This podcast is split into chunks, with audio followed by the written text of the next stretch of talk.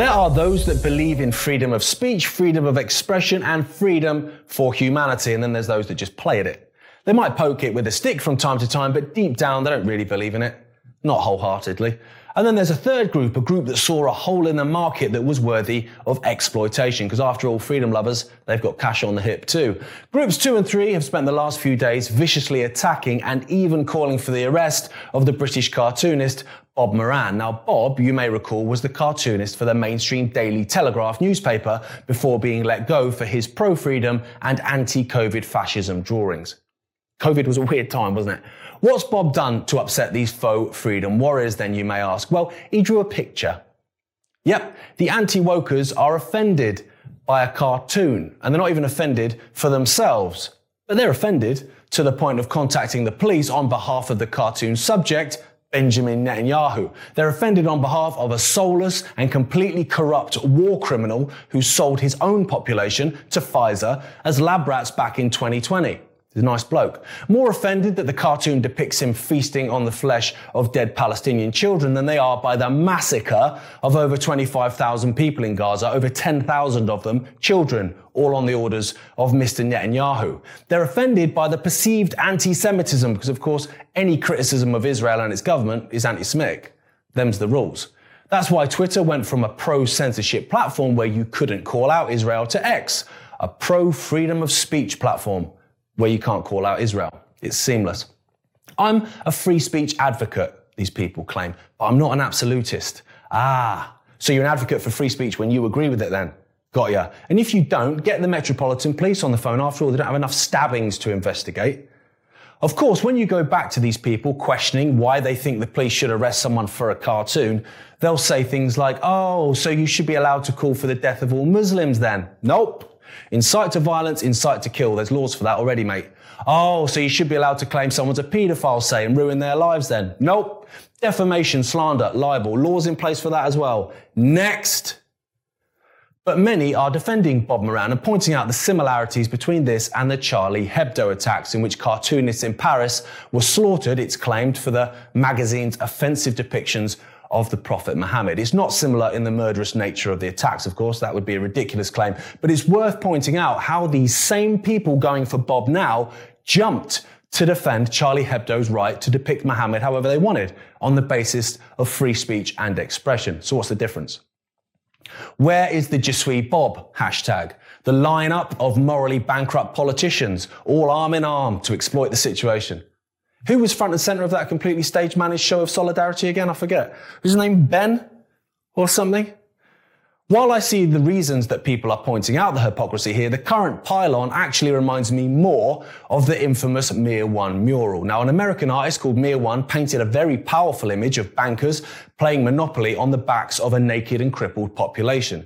The artwork was labeled anti-Semitic and was used some six years after its creation to try and destroy both Mear One himself, but also the then Labour Party leader Jeremy Corbyn, who had previously admired the artwork. Of course, Corbyn caved to the mob like a wet cake, because that's what Corbyn does, see Brexit.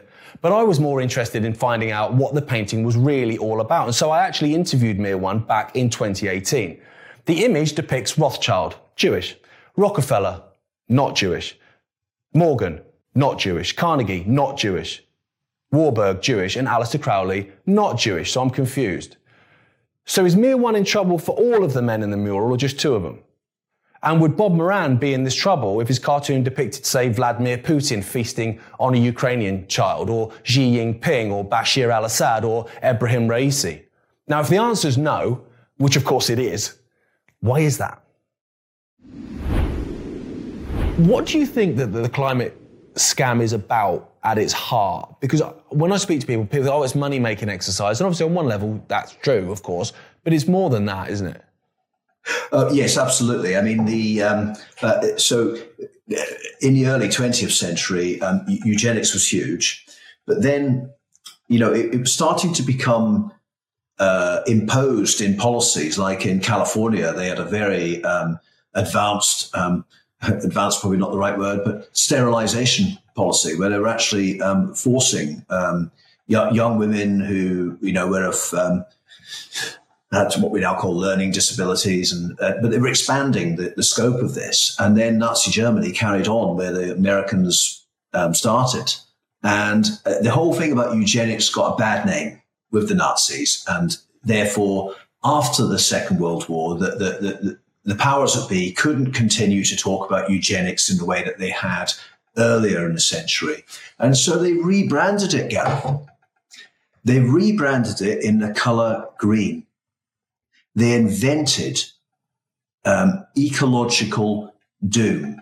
They recreated the ideas of Thomas Malthus in the late 18th century, which was that, that, that, that there was this potential uh, for humankind to increase food production, but nowhere near as fast as the um, rapid rise in, in, in, population, and therefore people would starve. And this was re- reinvented in, in 1968 um, with the, the population bomb by Paul Ehrlich and the founding of the Club of Rome, which is a body which has had immense in, um, influence on the United Nations, leading to the Rio summit.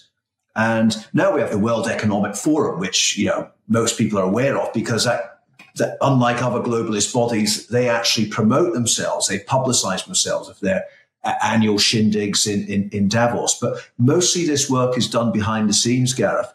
If, if you ask um, an average person um, who was around in the 60s, um, if you ask them, what was 1968 famous for? And they'll say, oh, civil rights movement, um, uh, protests against the Vietnam War, the student riots in Paris, the ascent of second wave feminism, and so on. They won't know necessarily that the real events, the really important events of 1968, is what I call Anno Domini in the book, because this was like a, you know, the beginnings of this para-religious cult of, of the um, the green the, the, climate agenda, founding of the Club of Rome, and Paul Ehrlich's eugenicist book, The Population Bomb, and everything that's happened since Gareth um, it, it is what was marked out in 1968 as as where this cult would be leading us. These career researchers and professors and people at the academic institutions who have probably received funding to do research on certain pharmaceuticals or have um, spent their whole career pushing uh, a certain idea about a particular disease and the best way to treat that disease. So you're absolutely right. It's not just about money, but also people's career and reputation. And also the field of medicine is really difficult. Uh, it's difficult for any medical practitioner to stand up and be counted and to go against the grain and um, try to say something different than what is the, the conventional wisdom.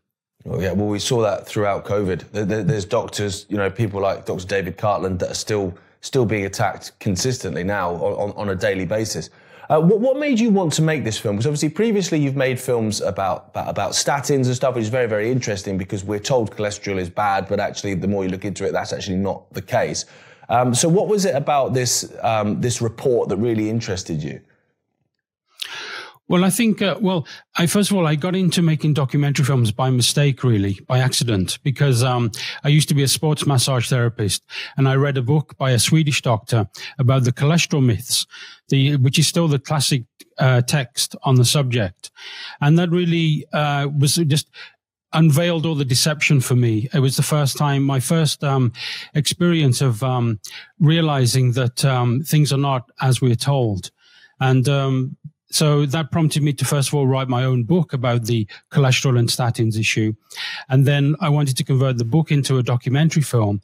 And I was surprised to find that I found it easy to edit the footage and put it together in a way that everyone can understand. And so I just followed on from that and, and continued. And now I've made, um, this is my eighth documentary film. Wow. And, and, uh, the, the latest one in the shadow of Flexner really is um, this point again to try to show people how the system that we have now is not is not the best one by the by a long stretch of the imagination, and um, to try and prompt people more and more people to think about um, the medical system, and for us gradually to move to something more like integrative uh, medicine, whereby we can incorporate all kinds of complementary and alternative therapies. And with more research, we can find out which type of uh, medical treatment is best for each type of medical condition. So again, not being dogmatic towards just the pharmaceuticals and supporting the medical industrial complex. In terms of this, obviously, this citizen inquiry, you know, t- tell me about that in terms of how you're going to carry that out. Because obviously, if it's going to to a, a, federal court, you know, they're not going to investigate themselves, basically. So, how, how are you going about this? Well, part of what uh, prompted the National Citizens Inquiry was the absolute farce uh, investigation the government did on themselves with regard to invoking the Emergencies Act. So, uh, Canadian citizens got together, thousands of them across the country, by the way, and they put their time, their effort, their money into the National Citizens Inquiry. And we've completed the inquiry. We we started hearings in March of 2023.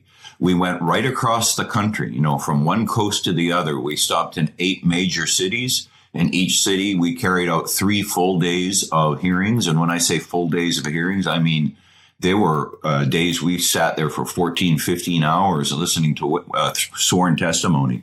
Wow. We heard we heard testimony from over 300 witnesses. Nine, around 92 or 93 of those were world renowned experts. The rest were everyday Canadians. We um, the, uh, the, the, report was uh, written independently by the four commissioners, and I'm the chairman of those commissioners. We um, issued our report, uh, and I want to I want to make sure your your listeners understand that we started our hearings in March. We uh, submitted our our report on November 28th. It was 5,342 pages long. It had 4,699 pages of sworn transcripts of the witnesses and the report body, the analysis portion was 643 pages. This report cost the taxpayer zero dollars. There was no participation of corporate uh, Canada. There were or major corporations. There were no uh, big pharma money in it. There was not a not a dime from Can- the government of Canada or any other government in it. This was all paid for by everyday Canadians uh, putting in their ten dollars, their hundred dollars, uh, and it had support from thousands and thousands of volunteers across the country. So when I saw, and you mentioned it a little earlier, when I saw that the UK government's investigation oh. of COVID has now been postponed indefinitely, I have a feeling, maybe I'm being arrogant here, but I have a feeling that they read our report and they didn't want that coming out. well, I, I genuinely think that things started coming out in it that they were trying to bury and they were trying to do so much spin that I think they actually got dizzy, if I'm honest, and thought, you know what, if we keep trying to do this, we're all going to end up on our back. So let's just, you know, sack it off. And, and they kind of have this attitude of, they won't remember. They won't remember. But of course, people will remember. People do remember. Um, and especially with, with stuff, you, you know, like uh, vaccine injury and, and, and, vaccine deaths, and therefore, you know, the, the relatives, children of, mothers and fathers of, of victims that are left, these people are not going to forget because it affects them every single day. That's all for this week. Thank you for tuning in. Last week, we were talking about the fact that this year would be a spicy one. It seems that time is running out for the all powerful, and so desperation is about to kick in. Their attempts to break the population on behalf of their great reset masters will increase in severity and regularity. Economic collapse, mass wars, pandemics, climate catastrophe, their aces that are residing, not very secretly, up the sleeve. It's January and Joe Biden has already bombed Yemen, Syria, Iraq, and Somalia.